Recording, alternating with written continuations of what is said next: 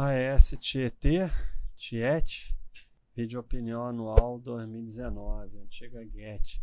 A AES Tietê Energia é uma das mais eficientes geradoras de energia elétrica do Brasil. Ela é basicamente geradora, né?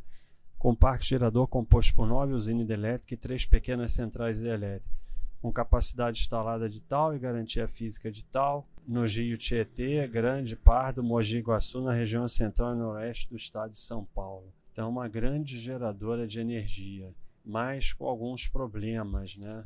A IPO foi há 21 anos, tranquilo. A ON não tem liquidez e ela possui... A ON até tem liquidez, mas ela possui o NIT. E fez o NIT outro dia, né? Então, isso é um sinal de péssima governança e péssima gestão, ficar enfiando o NIT para os sócios. Olhei o NIT, para mim não existe.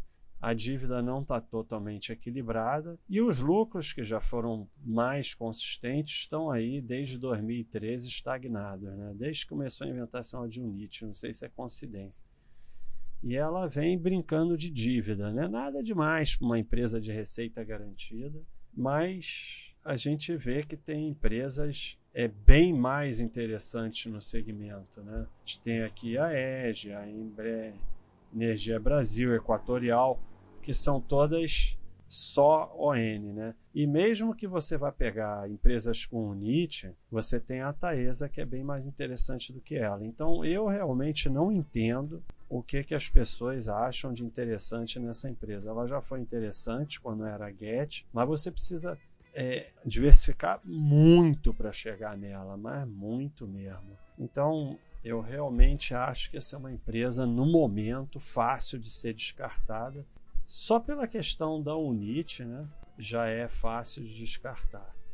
E além do mais, assim, se você não falasse é UNIT, mas é uma baita empresa, mas os dados não são nada demais, é um lucro que não sai do lugar desde 2001, saiu um pouquinho.